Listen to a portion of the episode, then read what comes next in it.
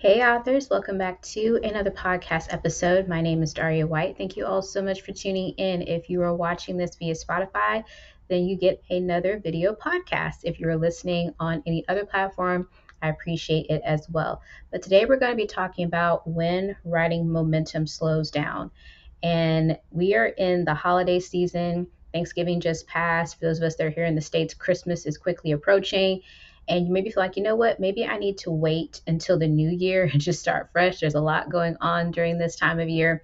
Maybe my writing just needs to be put on hold. For those of you that feel that way, I want to give you my top three tips on what to do when you feel like that writing momentum is slowing down. Let's say you were on a roll for a bit, but now you feel like you've hit a bump in the road.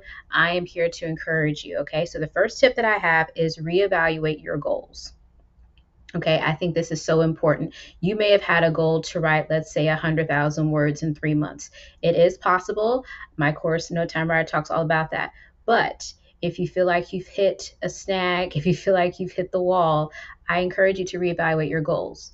Are you on a deadline? Is this tied to you know something that's set in stone. Like let's say for example you're trying to submit to a publishing house or an agent. You may be on a deadline or if you're independent maybe you have some more freedom with your deadlines. I can appreciate that being independent because if i see like you know what i think i need a little bit more time i'm able to redo I, i'm able to reevaluate that and reduce some things with my schedule but reevaluate it. Maybe you need to, like, okay, maybe not 100,000 words in six months. Maybe let's shoot for 70,000 words or maybe 60,000 words. So reevaluate where you are, look at where you are. How much further do you need to go? And then you can determine, okay, maybe I need to, you know, adjust my goal just a little bit. Not give up on it completely. It can still be done. But if you feel like you've, again, hit that wall, go ahead and reevaluate where you are. Two, it's possible that you need to take a break.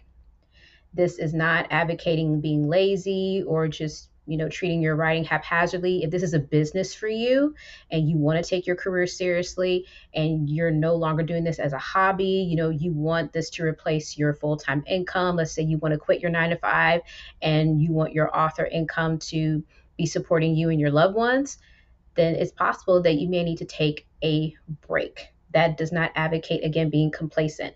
But i'm all about taking time to recharge taking time to just refresh yourself in a sense because I personally don't write every day.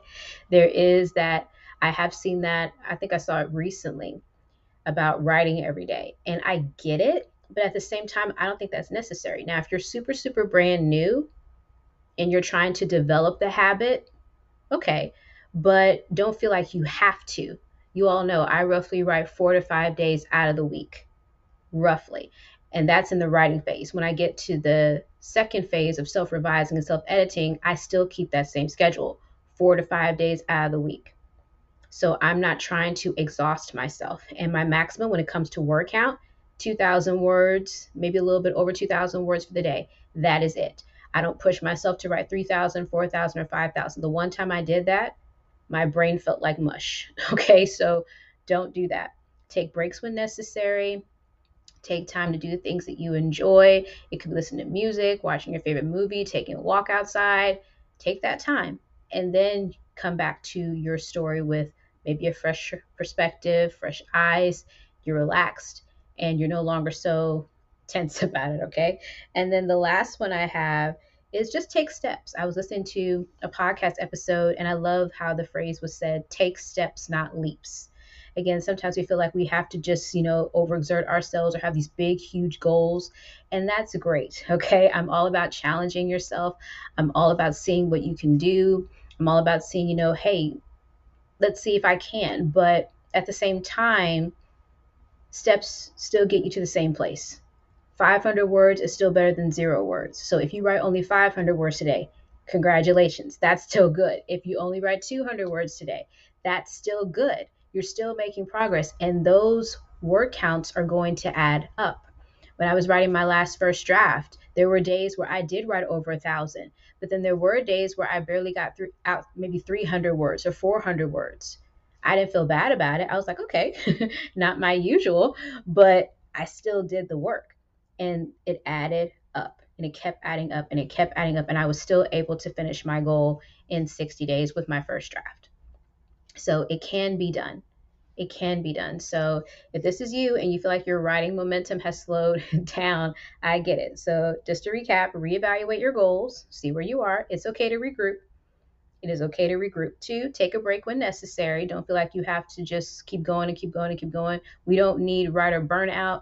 We don't need writer's block because you've done too much. And then three, take steps just take steps, realizing that those words are going to add up, whether you write a thousand words each time or you write only 500 words each time. It's all adding up and it's all getting you closer to finishing your first draft. So I hope that that was helpful. You can definitely let me know, share this podcast with your fellow author friends. I appreciate you all listening or watching via Spotify. So thank you all once again. And remember, if you wrote a book, it is already unique because you wrote it and no one can write a book like you. So God bless, stay safe, and I will talk to you all next time. Have a good one. Bye.